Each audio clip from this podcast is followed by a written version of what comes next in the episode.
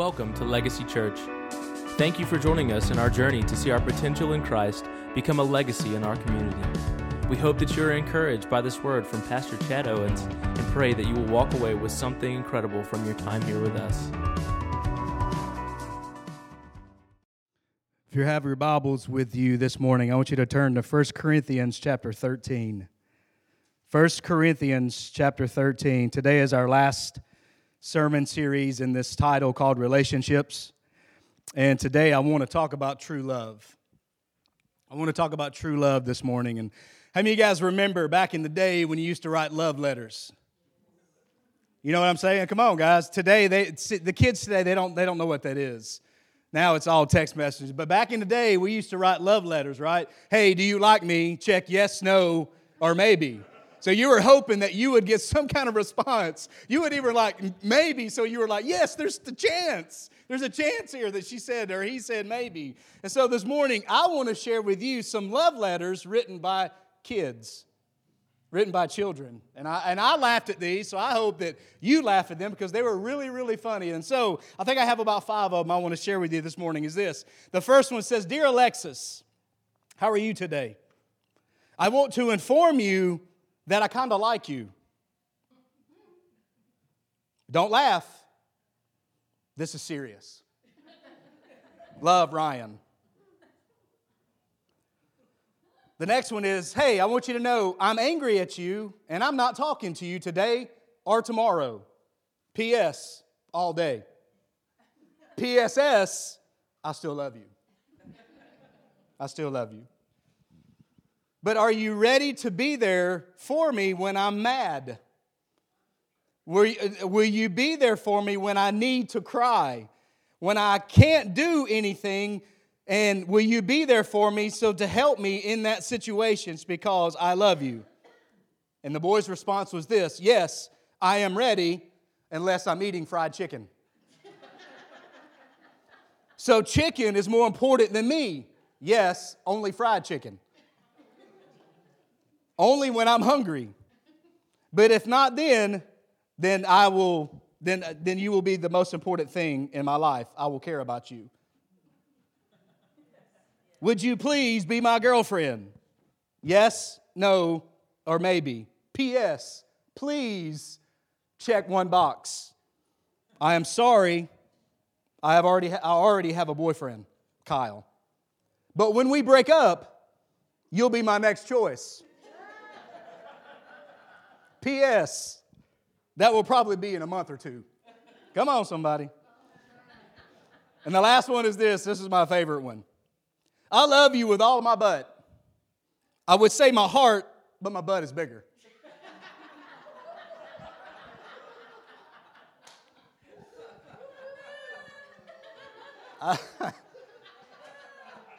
how dare you, Pastor, say that word in the sanctuary today?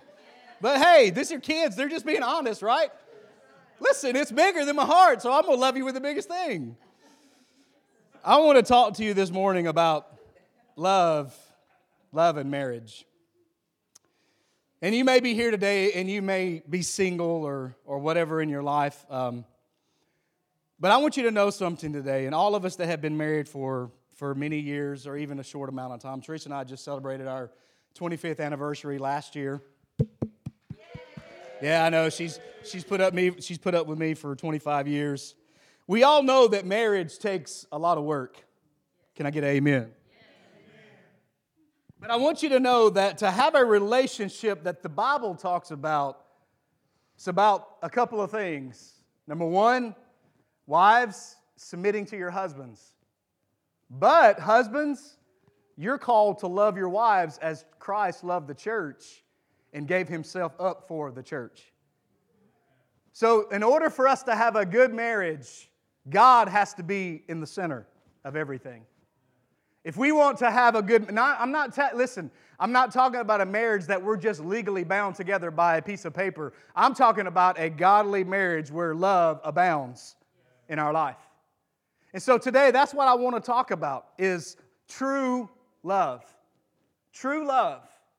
The, not only the love that God has for each and every one of us, but the love that you and I have for one another.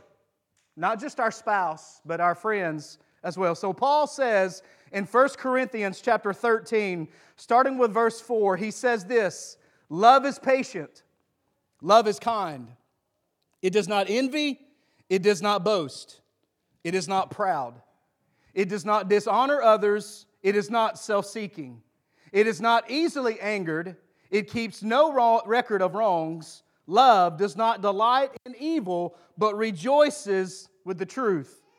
It always protects, it always trusts, it, it always hopes, and it always perseveres.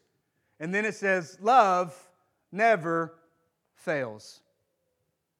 Do you understand that love is the only thing that will continue on throughout the rest of your life? Love. Love never fails. If you know what true love is, if you understand what true love is, you have to understand that true love never fails. I can tell you today that this lady that's sitting up here, I love her more today than I did when I first met her. True love continues to grow. Why? Because you are not only loving God, but you're putting everything that you have into your spouse so that your marriage will, will be a good marriage, not just so that you live together. Because there are so many marriages that today are ending in divorce that, li- that listen, that when their children move away from home, the marriage has been so much placed into their children that the husband and wife, they don't know each other. So they can't live together anymore. So they just divorce and they go their separate ways. Love, having true love in our life, is understanding that, that love never fails. In verse 13, Paul says it this way He says, And then these three things remain faith, hope, and love. And then what does he say? And the greatest of these three is love. If, listen, if love is the greatest of those three, why did Paul mention it last? If love is the greatest among those three, shouldn't you think that it should be first? Love, faith, and then hope.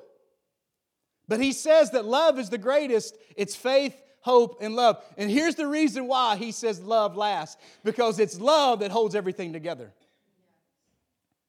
It's love that holds everything together.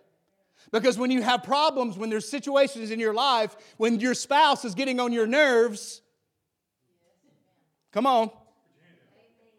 When we get on our spouse's nerves, what happens? You know what true love does? True love looks past the faults that they have in their life because you love them despite of who they are. Love holds everything together. 1 John chapter 4 verses 8 says this, whoever does not love does not know God because God is love. If you do not have love in your heart, then you don't know God because God is love. Well, pastor, that's not that's not fair. You shouldn't say that. I didn't say it, God did. If you don't know God or if you don't have love for other people, then you don't know God because God is love. The very attribute of God is love. Love.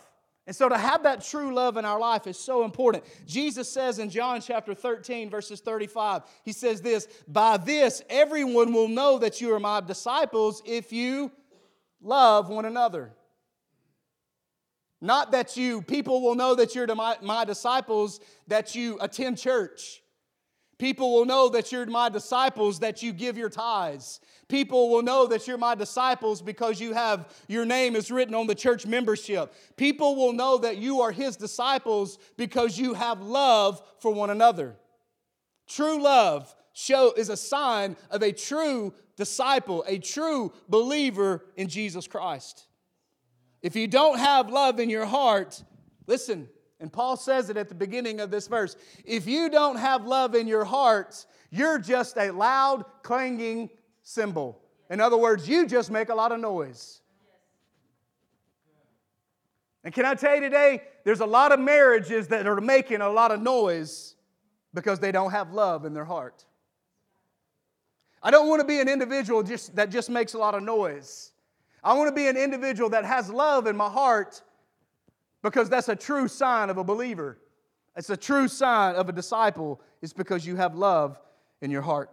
When you look past their faults, when you look past all the little things that drive you crazy, when you leave your underwear in the floor, men, ladies, when you leave dishes in the sink, when you don't do this or when you don't do that, love looks past those things, right?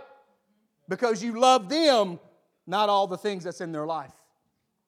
That's what true love is. And I don't understand this because I've never done this before.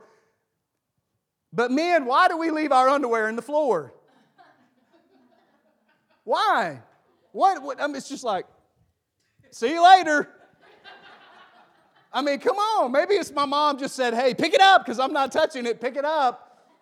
Maybe that's the way it is, but come on, man. We look past our faults. We look past the little things that drive us crazy. Because I can tell you this morning, I've driven her crazy. I've done a lot of things that have driven her crazy. We're not going to say it, but she's driven me crazy too. Um, but I love her in spite of all the faults that we have in our life. And what I thought about was this man, how many times in our life throughout the day do we mess up? But Jesus still loves us. Right? I mean, when people mess up, we're the first ones to go, How dare you? I thought that you were a Christian. I thought that you were this. I thought you were that. We're the very first ones to point finger at them. But when we mess up in our life, Jesus is not standing up in heaven pointing his finger down at you and said, "Ha ha! See, God, I told you they would mess up." But he loves us despite, in spite of all of our faults. And every one of us this morning, you have faults.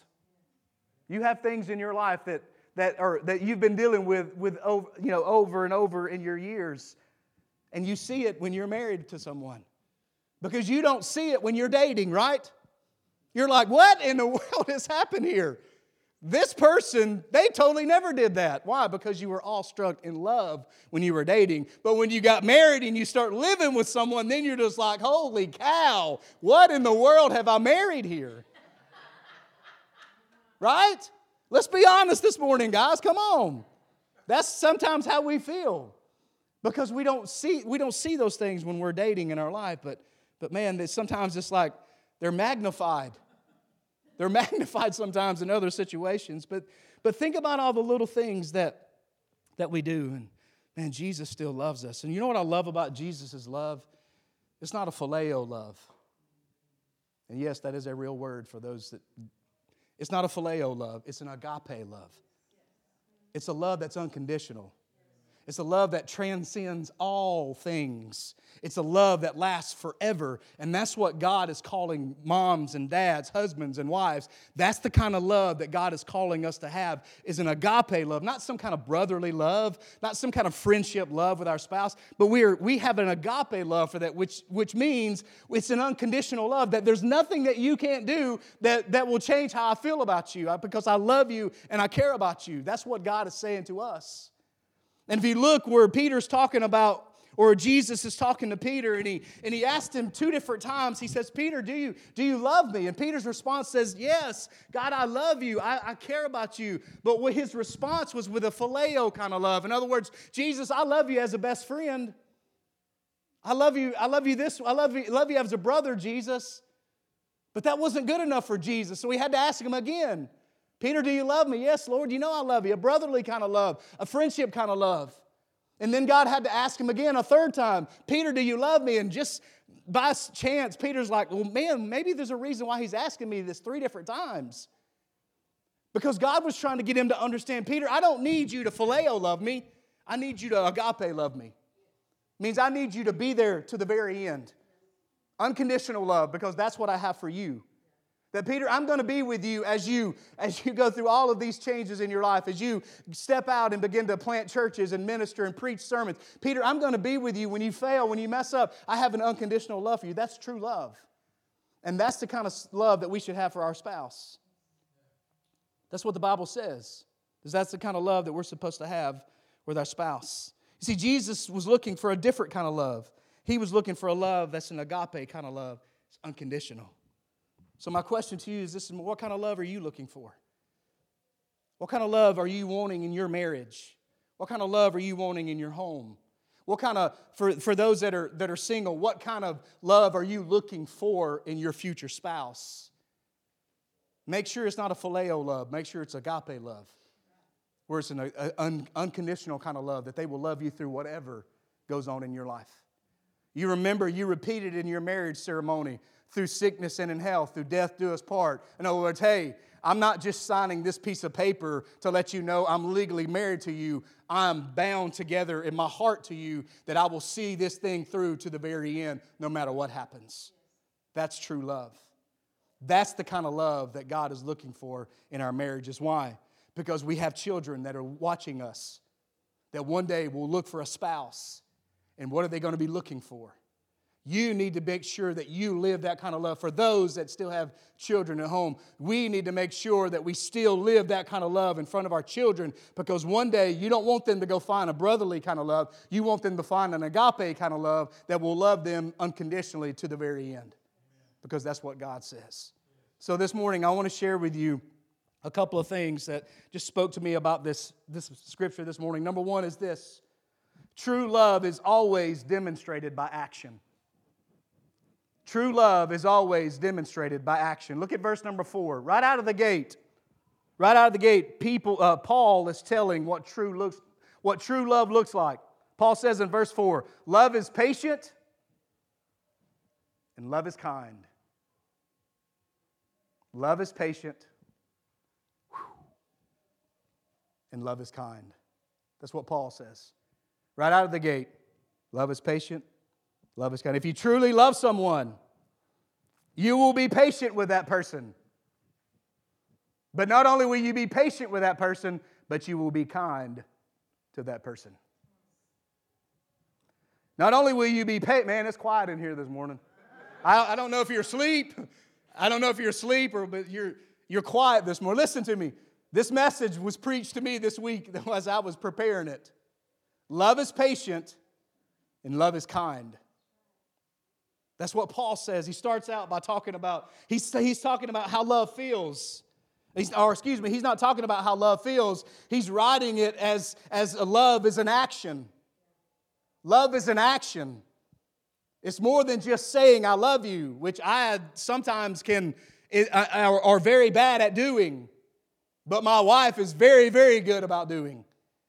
Love is an action. It's showing someone how you love them by how you treat them by how you do things for them. That is love in action. What Paul is writing, what true love is all about. Love will endure a long time. I don't just love you today because you're good. I'm going to love you tomorrow when you're bad. That's true love. That's the kind of marriage that God is wanting for each and every one of us in our life. A love that's unconditional, that will see everything through to the very end. Love is patient, love is kind. 2 Peter chapter 3 verses 9 says this, the Lord isn't really slow about his promise as some people think. No. He is being patient. For whose sake? Your sake. He's not slow about it.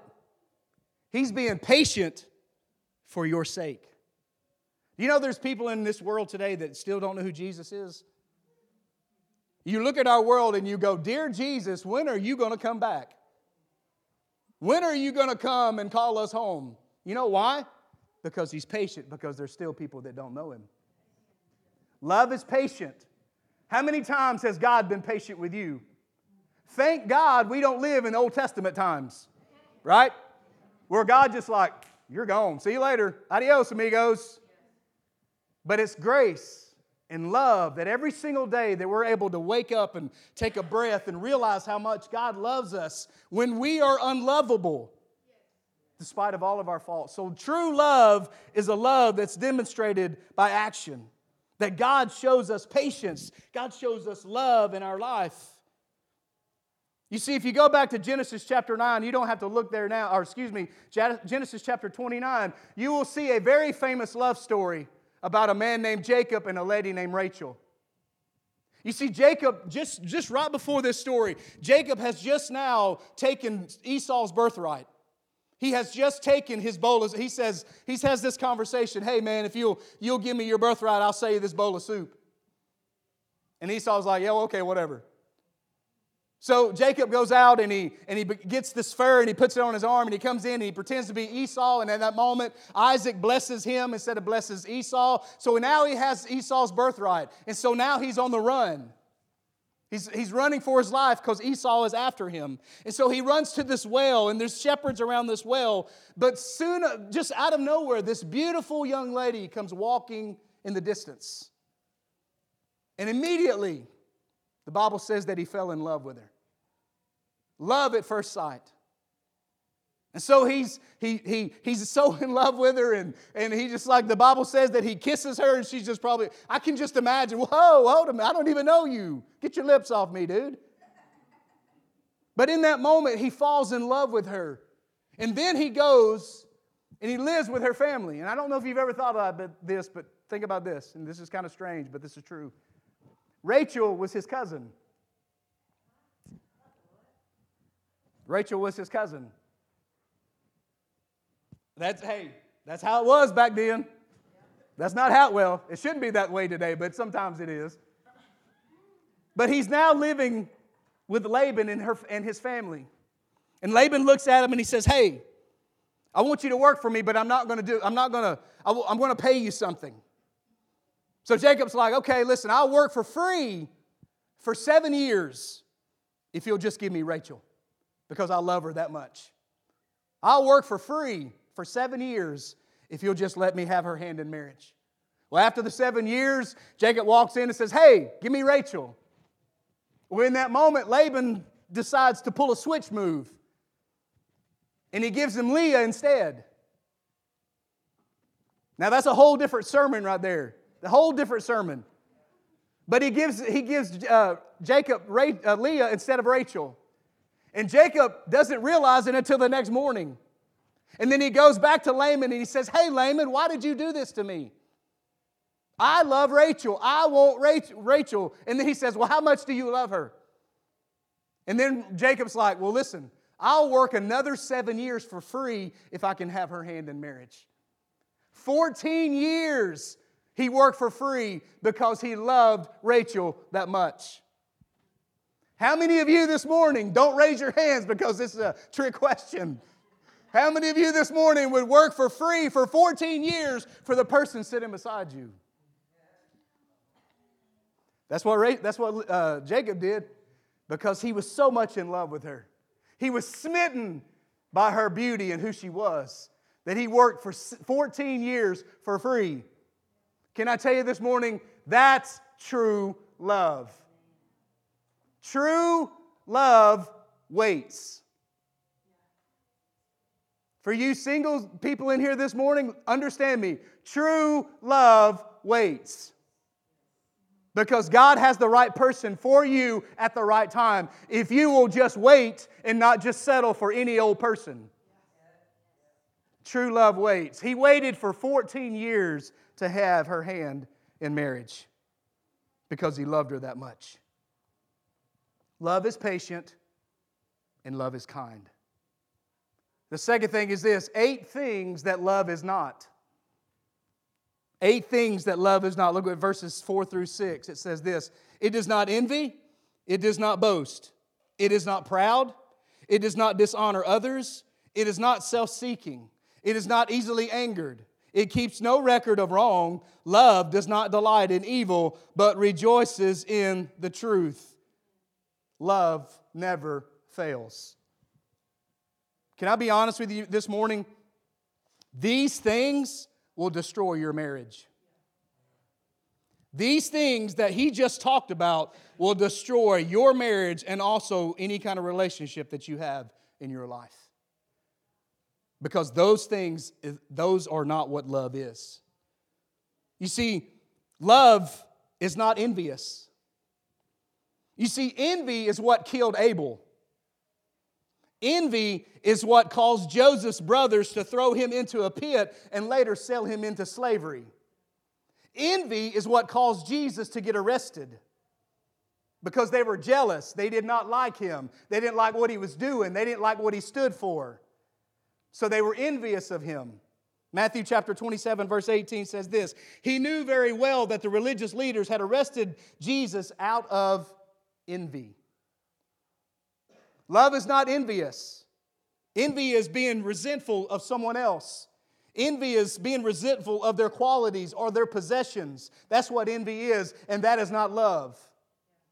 If you have envy towards someone in your life, then you need to check your life and ask yourself what's going on because envy is not love. If you have envy towards your spouse, you need to check it out and go, what's going on here?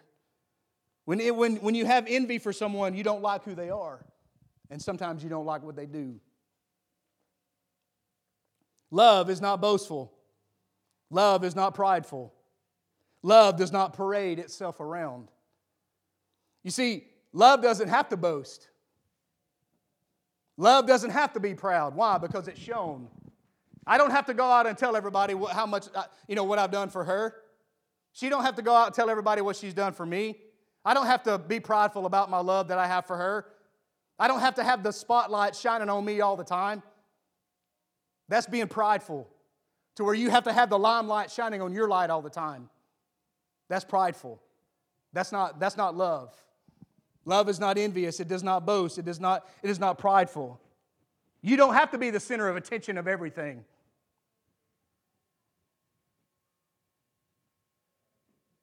Amen, Pastor.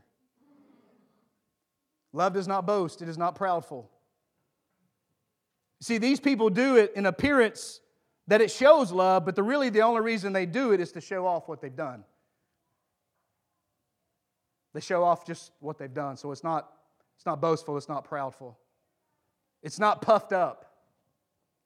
It's not arrogant, it's not self focused.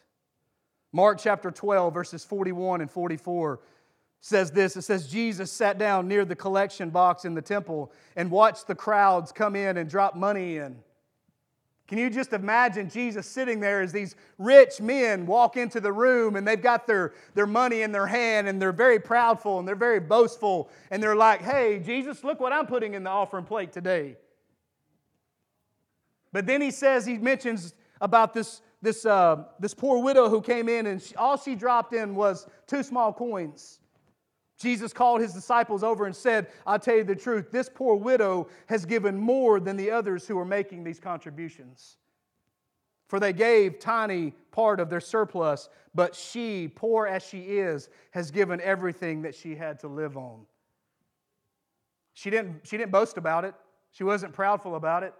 She just gave what she had. See, we don't have to be boastful and proud about our love.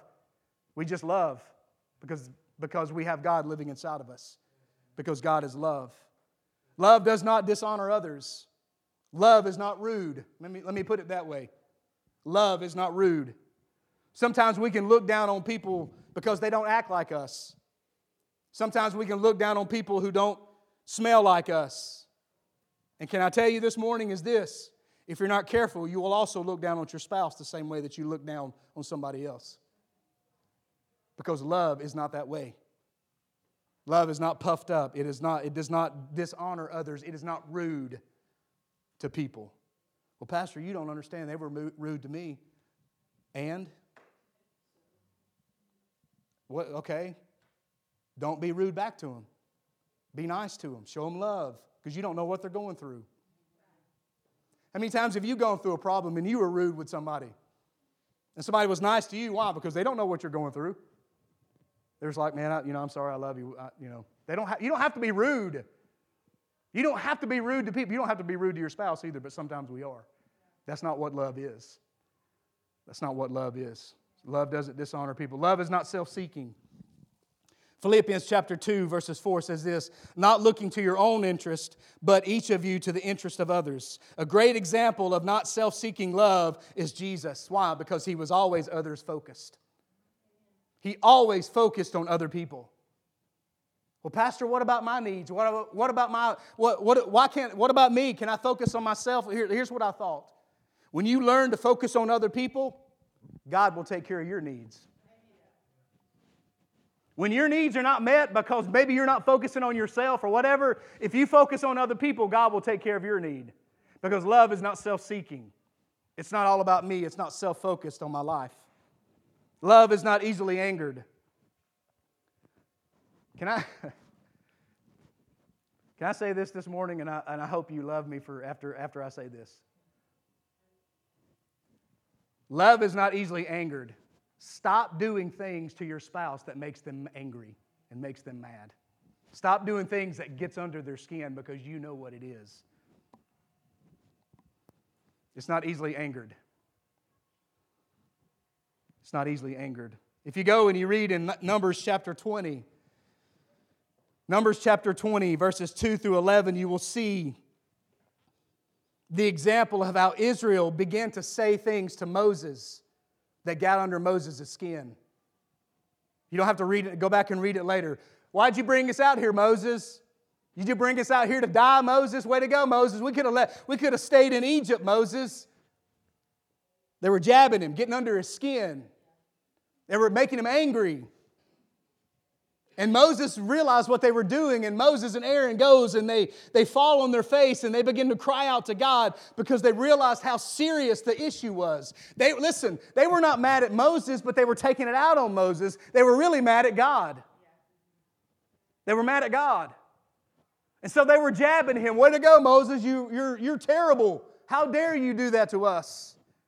And in that moment, God spoke directly to Moses on how to handle the situation. He says, Moses, this is what I want you to do. I want you to take your staff and I want you to walk over to where this rock is and I want you to speak directly to the rock. I don't want you to touch it with your staff. I don't want you to bump it like you did before. All I need you to do is walk over to the rock with your staff and speak to the rock, and the water will begin to flow.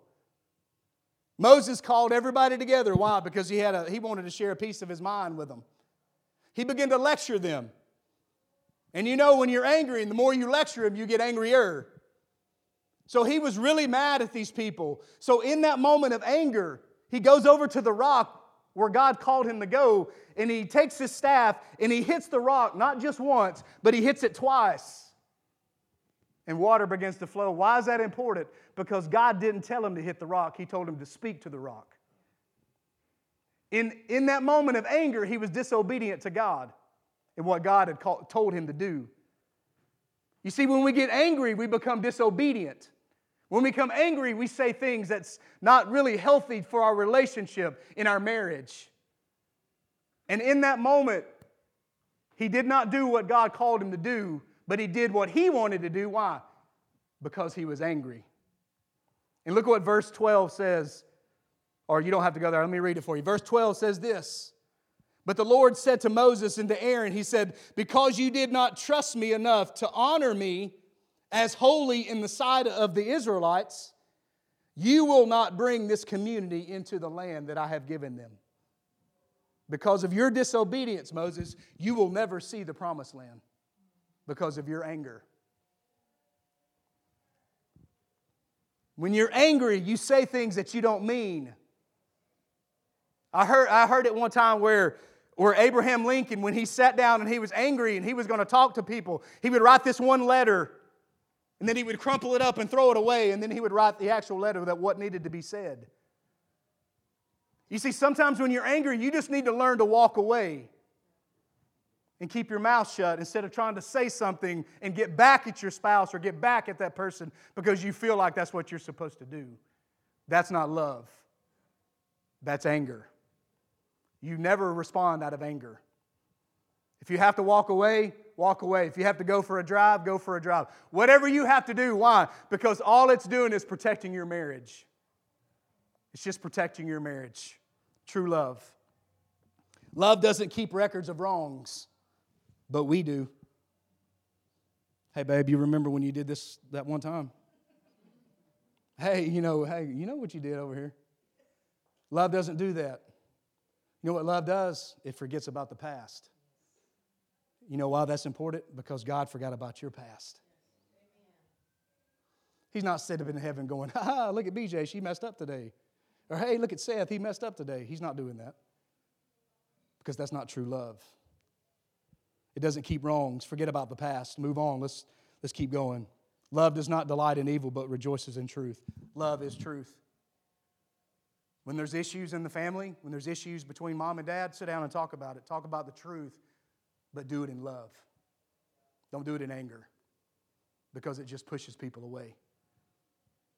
Love is truth. And the last thing is this, Miss Karen, if you would come up this morning. Those eight things, uh, those things are not what love is. Love is these five things this morning. Love always protects, love always trusts, love always hopes, love always perseveres, and then love never fails. That's what love is.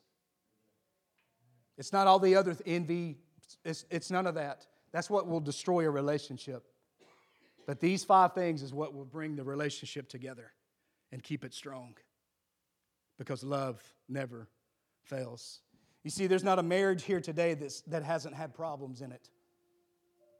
Not a single marriage today, whether you've been married two years or, or 72 years. There's not a marriage in here today that has never had problems. We've all had problems in our marriage. We've seen heartache. We've seen difficulty. We've seen differences between people that led them to divorce. We've seen it in our churches, we've seen it in our families.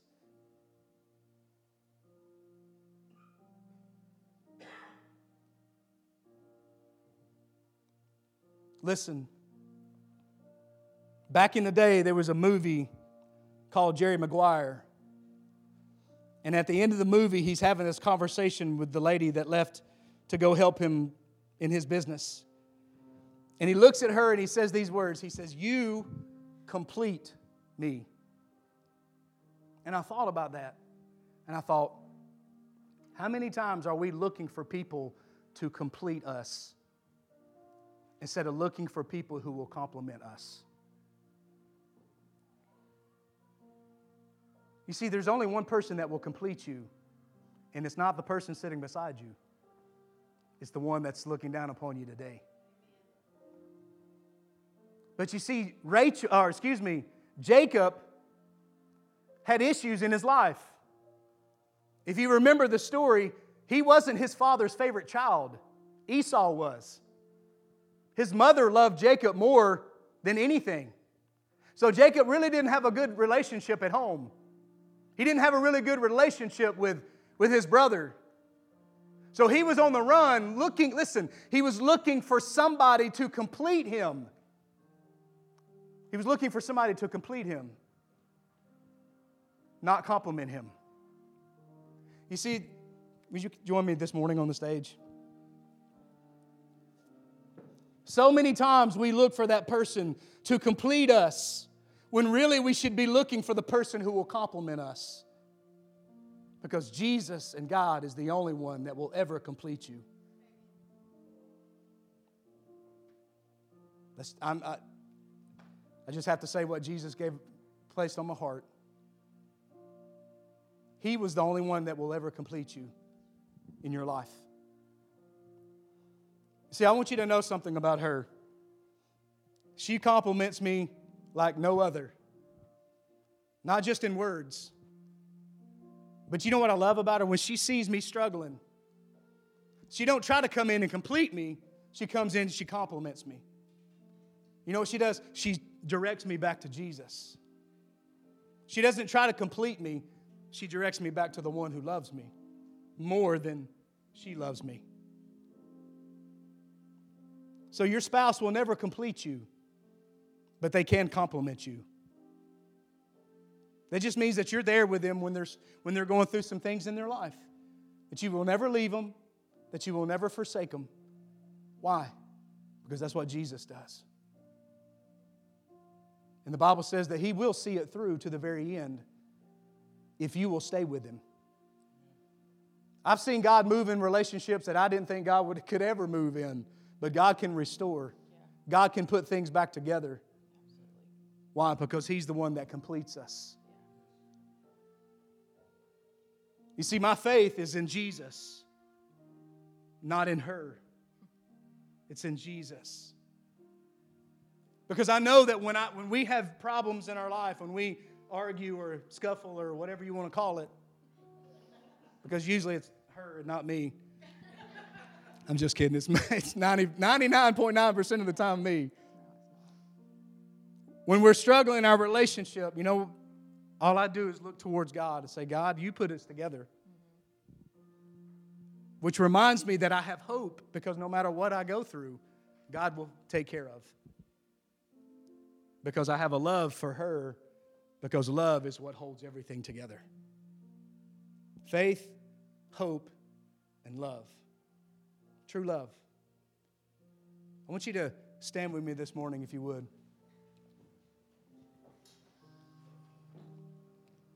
And this is what I want you to do. Your spouse may not be in here today, and I understand that. But if your spouse is standing beside you right now, I want you to take him by the hand. I want you to take your spouse by the hand right now. Or if somebody's standing beside you, you can just pray for them. I want you to start praying for your spouse right now. Just start praying and say, Father, bless them today. Father, this is what you placed together, God. You've, you've, you put us together, Father, and God, there's, there's people in this room that's been married many, many, many, many years, God. And there are a few that's only been married for just a short amount of time. But God, what we remember is what true love is really all about. It protects, it perseveres, it hopes.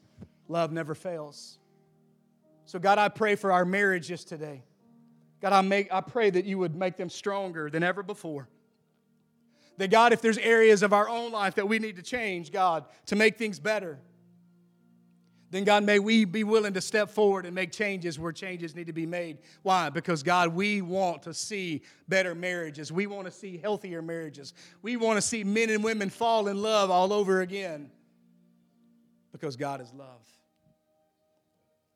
So, for those spouses that, that may not be here today, that those are on a job somewhere in another state, God, I pray for protection over them. God, I pray that you would bind these marriages together like no other. That God, it's not about a piece of paper, but it's about love. So, God, I thank you today for every person that's here. And I pray, Father, that it's all about true love. And for those that are looking for a relationship, those that are single, maybe looking for someone, Father, I pray that more importantly, God, that they would trust in you for the right person to come at the right time. God, today we thank you and we ask you to strengthen our marriages and our families like no other. And God, we thank you for this today and we give you glory and honor and praise for everything that you are doing. In Jesus' wonderful name. And everyone said, Amen, and amen. Thank you once again for joining us at Legacy Church. Stay tuned in to our website for updates on events and check out other messages under the online listening tab. We'd love to see you, so join us Sundays at 10:30 a.m. or Wednesdays at 6:30 p.m. Have a blessed day.